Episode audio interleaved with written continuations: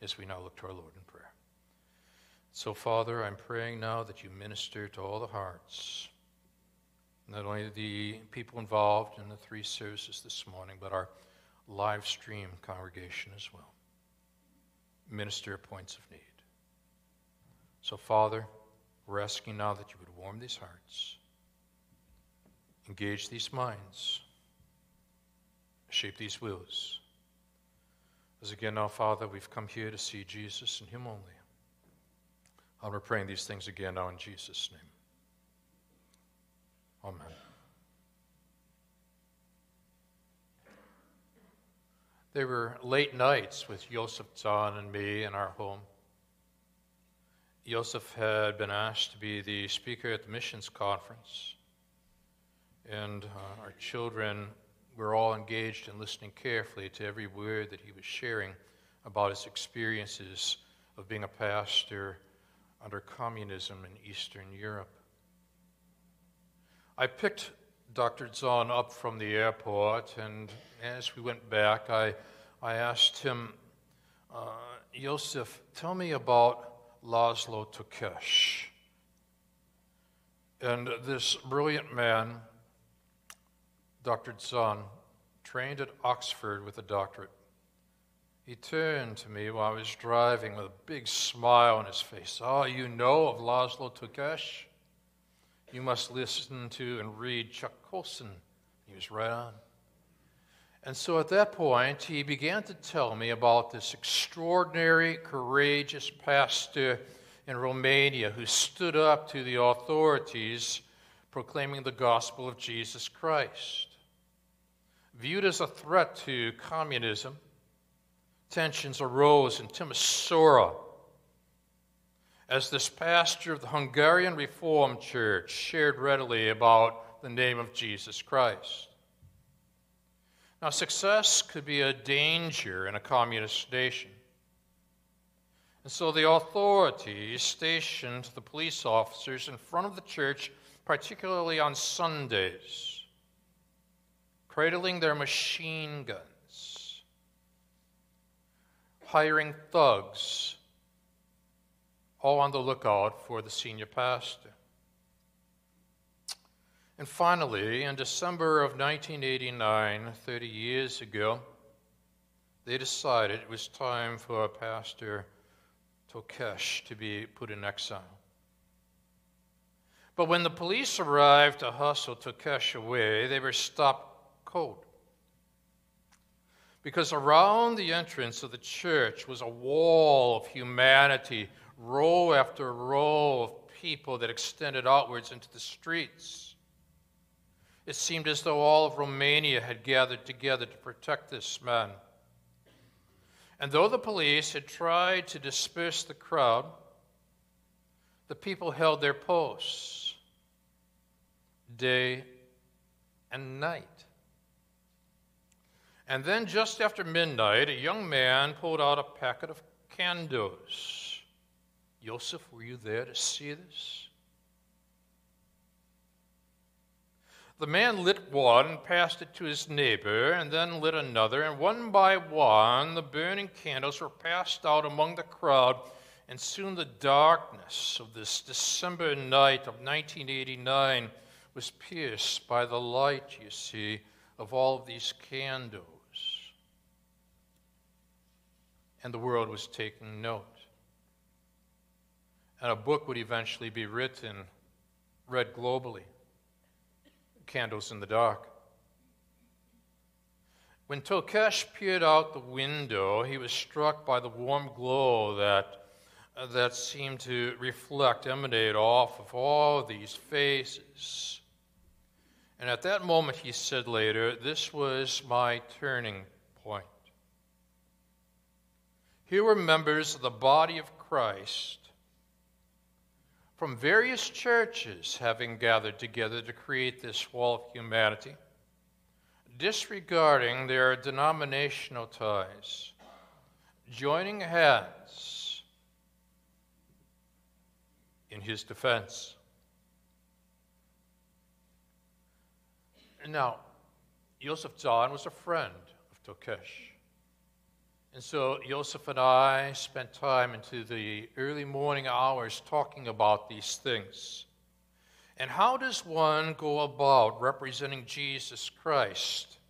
When, back to my analogy of lowercase, uppercase authorities, the lowercase authority tries to position himself as if he's an uppercase authority, as if the political governments, lowercase, make themselves out to be uppercase, which is happening in North Korea, which is happening in China, and in various places around the world, which is why today we pray for the persecuted church. What's fascinating as Peter has drawn a link between this man raised, he was raised to be able to walk, to the ultimate one who was raised in order to live, is that he would have within his mind the words of Jesus Christ in their great commission, where Jesus said to his followers, All authority in heaven and on earth has been given to me. Go therefore and make disciples of all the nations. And so now, here is Peter, full spectrum discipleship now, at a time in which Jerusalem has, in essence, been invaded from people from all various nations, coming together initially for Passover on into Pentecost and on and on. There has been the communication of the gospel via the tongues from the Greek word dialectos, we get dialects. God was that specific in the way he wanted to communicate the gospel through these apostles. But furthermore, now Exhibit A is on our hands.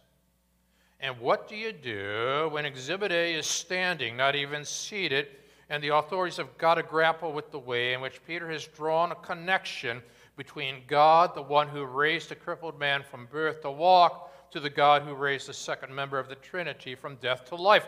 What are they going to do?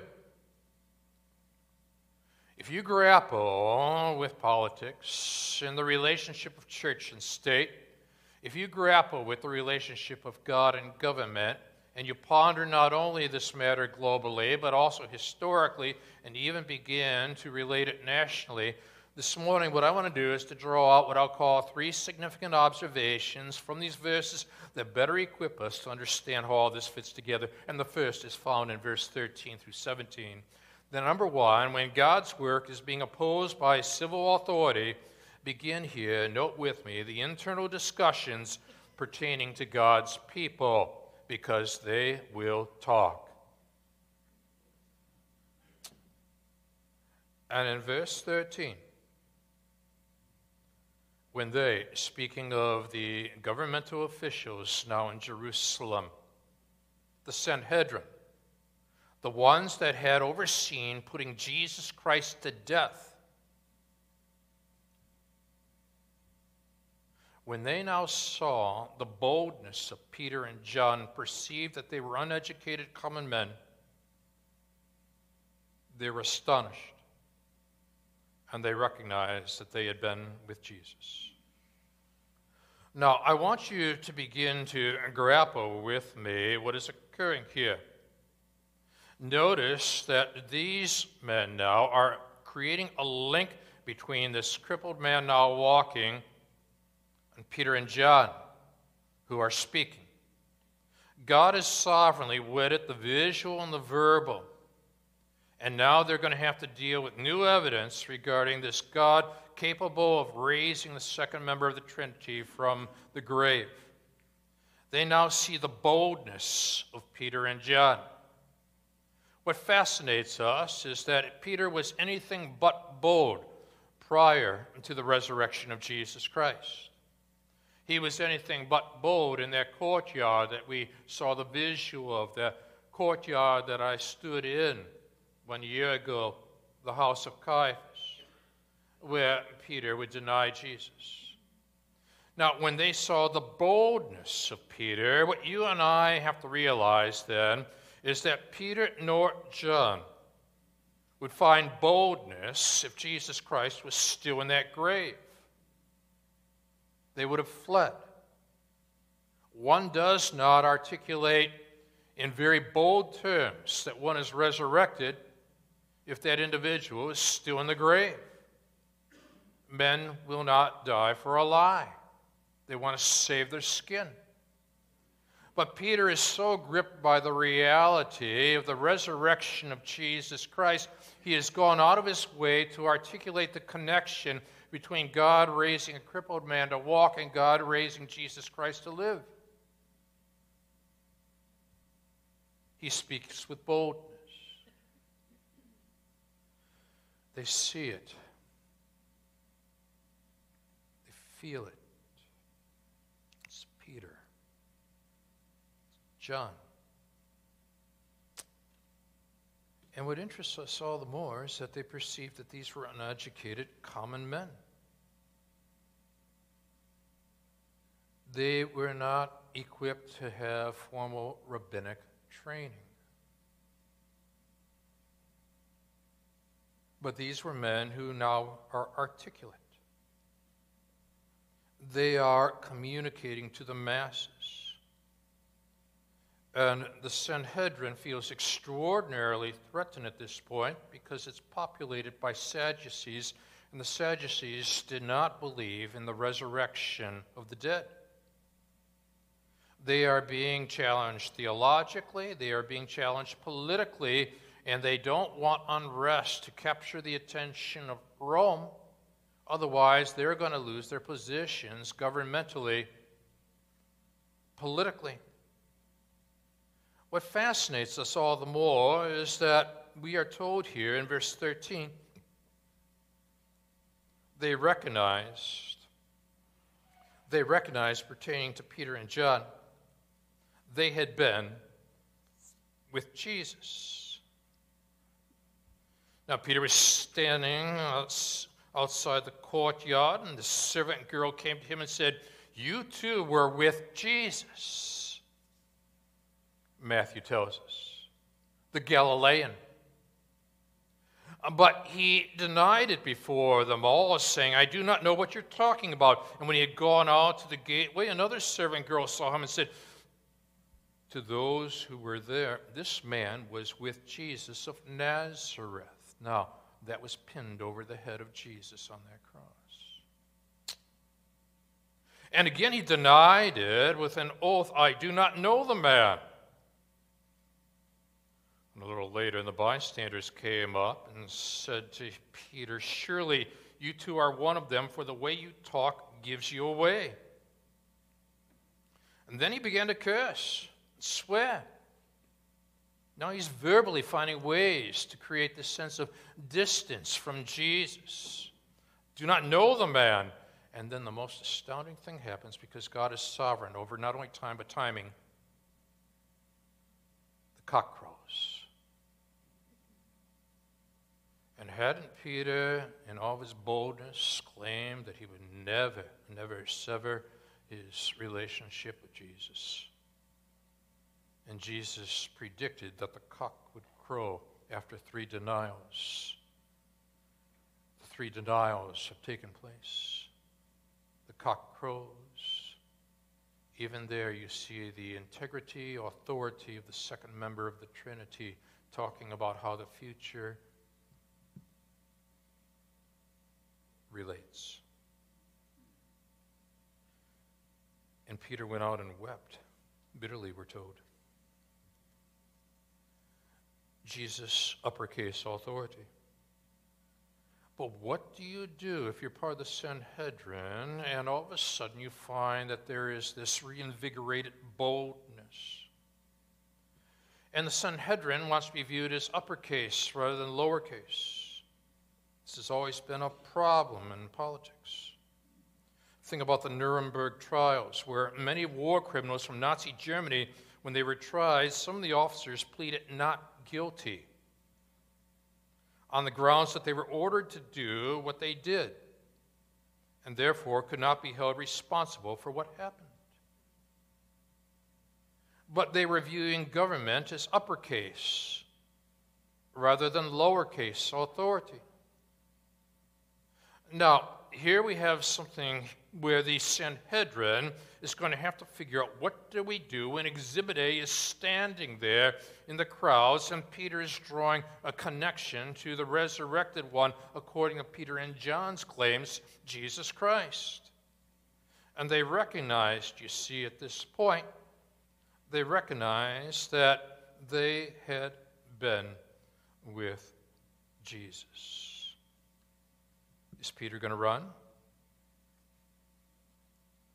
During World War II, General Bernard Montgomery, when he took over the command of the African campaign, he was known for his courage.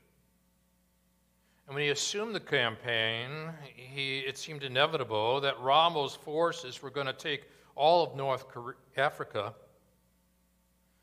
Montgomery found an officer at headquarters working on some plans, and he was asking and wondering, well, what is this all about? And the officer responded, plans for retreat. Destroy the plans, ordered Montgomery. We're advancing. And they advanced, and they won. Now, the Sanhedrin wants Peter and John to simply retreat. But the problem now is that in the name of Jesus Christ, under his authority, the people are coming to know Jesus as Lord and Savior. And now the political forces in Jerusalem are feeling threatened. And ironically, neither Peter nor John demonstrate that they feel threatened. This is the church being the church. This is a Laszlo Tokes standing up for Jesus in the midst of a communist regime. So now you're up to verse 14, and we're told that the visual and the verbal are tied together. The Sanhedrin, the political structures of Jerusalem, seeing the man who was healed. Don't miss the irony here. Standing before them, wasn't even seated. Exhibit A. Nothing is atrophied firsthand evidence. Do you see how lowercase is being threatened by uppercase authority? Seeing the man who is healed standing beside them, they had nothing to say in opposition, which is what happens when an impotent government, lowercase, is feeling threatened by the church of Jesus Christ which has its eyes fixed upon Jesus Christ, Savior and Lord, uppercase. Tensions of authority. But seeing the man who was healed standing beside them, they had nothing to say in opposition. God has silenced the voices of lowercase authority. But, verse 15, when they had commanded them to leave the council, they conferred with one another. In other words, they are now going to go into closed session. No reporters allowed. No cameras permitted. And now the authorities that had Jesus Christ put to death are going to have to figure what are we going to do now with Peter and John? If we have them put to death, the crowds are going to rise up in mass against us. And now they're fearing. The political figures are the church of Jesus Christ, who bow to uppercase authority and feel so unthreatened by lowercase authority. What shall we do? They're asking one another. What shall we do with these men? For that a notable sign has been performed through them is evident to all the inhabitants of Jerusalem. We cannot deny it. When our youngest of our children, Benjamin, and his wife Jessica were traveling in Eastern Europe, I encouraged him, he was, had been a history major in college, make certain you, when you're in Prague, uh, go to the monument dedicated to Jan Hus.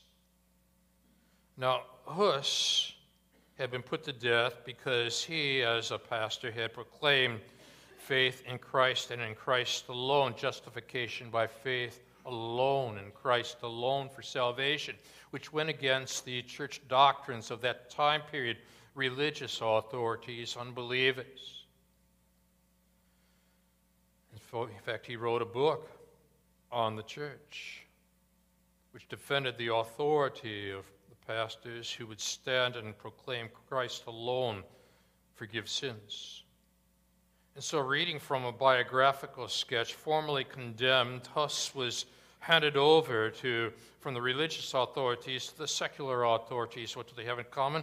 They are authorities. What else do they have in common? They are lowercase authorities. To be burned on the stake on July 6, 1415. Were you able to spot the monument, Ben? Jessica? On the way to the place of execution, Dr. Huss passed a churchyard, saw a bonfire of the books that he had written. We're told he laughed and told the bystanders not to believe the circulated lies being told about him. Then, arriving at the place of execution, was asked by the empire's marshal if he would finally retract his views about God, and Huss replied, God is my witness, Jesus is my Lord. One is saved by justification, faith in Christ and Christ alone. I have never thought nor taught except with one intent of leading people, if possible, to Christ. I will gladly die. And the fire was lit, and as the flames engulfed him, the biographer tells us, he began to sing in Latin, Christ, thou Son of the living God, have mercy upon me. Now, this was where religious and secular authorities found common ground. But what else do they have in common? They are lowercase authorities. Now, the lowercase authorities at this point are wrestling. What do we do with this one who's drawn a connection to Jesus? Can we stifle them? Can we find a way to hinder the freedom of speech that Peter and John are demonstrating and enjoying while in Jerusalem? And you nor I are view this as ironic. We're in the amendments to our own Constitution. The First Amendment tells us Congress shall make no law respecting an establishment of religion or prohibiting the free exercise thereof or abridging the freedom of speech and onwards. Freedom of religion and freedom of speech in the same amendment. Brilliant. Brilliant. And so now, here is Peter, here is John, and they understand that true liberty is found in recognizing true authority. And when you substitute lower authority for upper authority, you lose your liberty. But when you uphold uppercase authority, you are able to regain your liberty. And so, behind closed doors, now here's lowercase Sanhedrin. They had put Jesus Christ to death and when they commanded them to leave, they closed the doors. They conferred with one another, saying, What are we going to do? What shall we do with these men? For a notable sign has been performed through them. It's evident to all the inhabitants of Jerusalem. We cannot deny it. So, what are they going to do? They are going to restrict freedom of speech. People, in 2019, watch out for the restriction of freedom of speech. And note the connection your First Amendment between freedom of religion and freedom of speech. And I've noted on certain very strategic campuses nationwide, the future leaders on those campuses are, are using freedom of speech to argue against freedom of speech. Well, we could go far with that tension. But in order that it may spread no further among the people, let us warn them to speak no more to anyone in that name. What they're attempting to do at this point is to place restrictions upon this growing movement that's being engineered by God. And when lowercase authority is attempting to be able to gain uppercase recognition among God's people, what happens? They try to control circumstances, they try to regulate freedom, and they're reduced to issuing warnings. But what interests us is that they tried to do that with Jesus as well. We're told in Matthew 28 that when they had assembled with the elders, taking counsel, they gave a sufficient sum of money to the soldiers and said, Tell people his disciples came by night, stole him away while they were asleep. And if this comes to the governor's ears, you see how religious unbelieving authorities and secular unbelieving authorities find common ground? But keep reminding yourself they're lowercase. Tell them his disciples came by night, stole him away while they were asleep. We were asleep. And if it comes to the governor's ears, we'll satisfy him, keep you out of trouble. So they took the money, did as they were directed, and the story had been spread among the Jews to this day. What you gonna do? On to your second observation. Not only are you noting here the internal discussions pertaining to God's people and God's words advancing in 13 through 17. But second of all, notice with me now the governmental restrictions placed upon God's people, beginning in verse 18 down through 20. So they called them, charged them. Now we're back to opening the doors, you see. Charge them not to speak or teach at all in the name of Jesus. But then again, you think of somebody like William Tyndale, who had prayed, Lord, open the King of England's eyes. When many in the crowd heard Tyndale's loud and earnest prayer just before the authorities strangled him, burned him to ashes. This man, another man from Oxford, you see well, he went out of his way, Tyndale did, to make certain that the Bible was translated in a way in which the common person would be able to read it and understand it. And his work received an amazing unintended boost. Get this, reading from his biographer now. When bishops brought, bought rather, as many copies of his translation as possible to destroy them. Here's the irony the price they paid provided Tyndale the needed money to print even more copies. The king's wife, Anne Boleyn, was an admirer of Tyndale, but not those surrounding the king. They had agents on the continent trying to find a way to arrest Tyndale, and they did because in 1634, Tyndale was betrayed by a false friend in Brussels, arrested by the imperial forces, thrown into prison, accused of maintaining that faith in Jesus Christ alone for salvation is what justifies, found guilty in 1536, he was executed. But then again, God reigns. For two years after Tyndale was executed, Henry VIII of England ordered that a copy of the scriptures in English be placed in every parish church, and more English translations followed, but the King James Version became the authorized version, the most influential book in the history of the English language. And Tyndale's translation provided over 90% of the wording of the King James Version. You see, God reigns.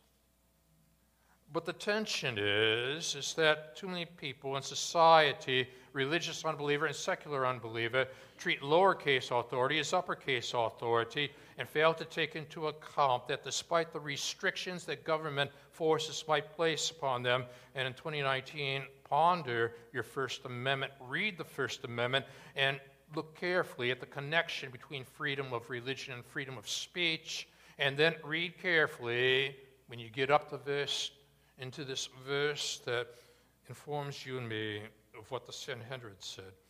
We cannot, we cannot let this happen, you see, they're saying to one another.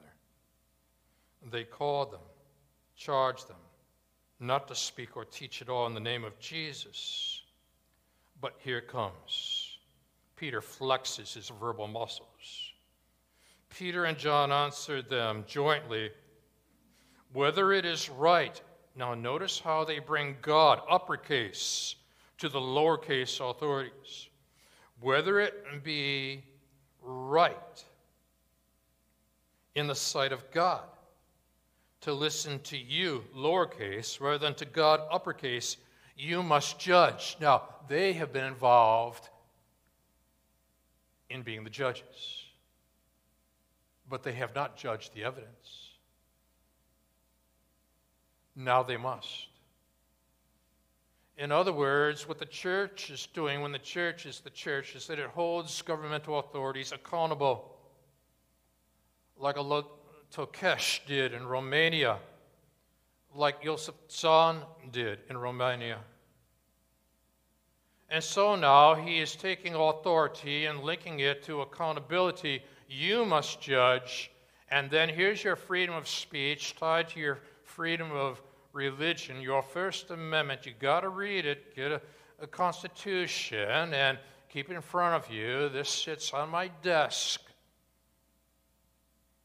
For we cannot but speak of what we have seen and heard. And the challenge is, is that these authorities have also seen and heard because Exhibit A is standing out there outside of Solomon's portico as people are walking by. And you say, Gary, how does it relate to today? Those of you that subscribe to World Magazine and your recent copy of October 12th of 2019 have an article in it entitled An App in Exile. In July, a six year old Chinese Bible app called We Devote marked a major milestone where 10 million installations took place. With its slick design, respect for copyrights, and curated Bible readings and devotionals, We Devote stands apart from other Bible apps for smartphones and tablets available in China. Link the Gutenberg press of a prior century to the apps of this century. The app's much needed resource for Chinese Christians. Nearly all of We Devote's users are from the mainland China, where governmental officials are making it more and more difficult to purchase physical copies of the Bible. And so they have these officials blocked access to We Devote's website. Now, who blocks the access? The officials. Who now are Peter and John dealing with? The officials. What about the freedom of speech in China as compared to the tensions in Hong Kong? The issue of freedom of speech as it relates to freedom of religion. What's in your First Amendment? Freedom of speech as it relates to freedom of religion. You're staying with the text. You notice, second of all, the governmental restrictions placed upon God's people. Keep an eye on your First Amendment in the days, the weeks, the months, the years to come, and move now finally to the third and final observation of verse 21 and 22 that's found here in your text. Because, thirdly, when God's work is being opposed by civil authorities, note thirdly, the societal awareness produced by God's people, you're going to make the secular society aware of the fact that Jesus reigns. You're up to verse 21. What are you going to do when you're such an impotent government? When they had further threatened them, that's about all they can do. They let them go, finding no way to punish them. Why? They feel threatened. They feel threatened by the people.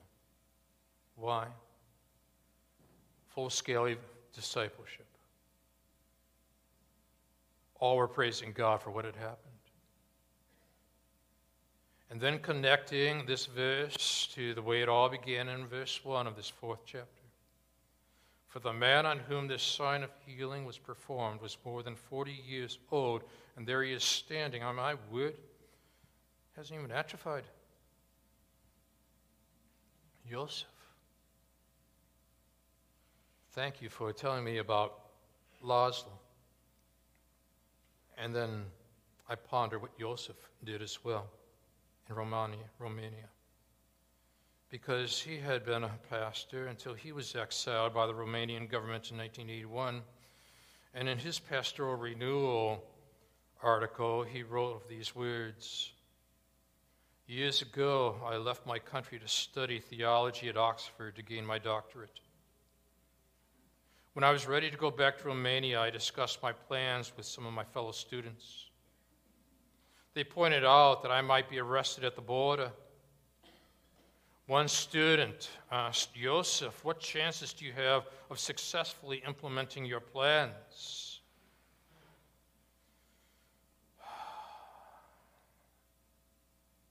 Joseph would go on to write these words. He and I talked about it into the early morning hours. After our return, I was able to teach from the pulpit uninhibitedly, but harassment and arrests came. One day during interrogation, an officer threatened to kill me. And then I said, Sir, your supreme weapon is killing. My supreme weapon is dying. Sir, you know that my messages from the pulpit are all, all over the country now on tape. Remember the era. Whoever listens to them after that will say, I better listen to Joseph. He, this man sealed his words with his blood. They will speak ten times louder than before. So go on. Kill me. I win the supreme victory then, he said to the officer. The officer sent him home. Quote This is Joseph speaking. Picture him and me sitting there about one in the morning in my house talking about these things. That gave me pause. For years, I was a Christian who was cautious because I wanted to survive, just like Peter. I had accepted all the restrictions the authorities put on me because I wanted to live. Now I wanted to die, and they wouldn't oblige. Now I could do whatever I wanted in Romania. For years I had wanted to save my life, and I was losing it. And now I wanted to lose it, I was winning it. And then he smiled as we looked at one another, and he said, God reigns. Yes, he does. Question Do you have a lowercase God? Or do you have an uppercase God? Let's stand together.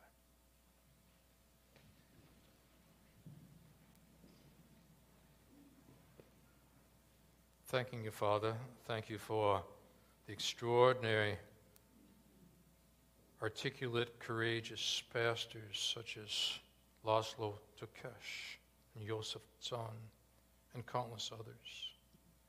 But they equipped the masses to light the candles and shine light into the darkness. And if our culture, if our civilization is being darkened, I pray that not one believer in these services this morning or through live stream keeps their candle unlit. May this be a church, Father, that lights its candles, stands up in the dark, and proclaims the good news that Jesus Christ lives. And for this, we give you all the praise and all the glory. In Jesus' name, amen. God bless you.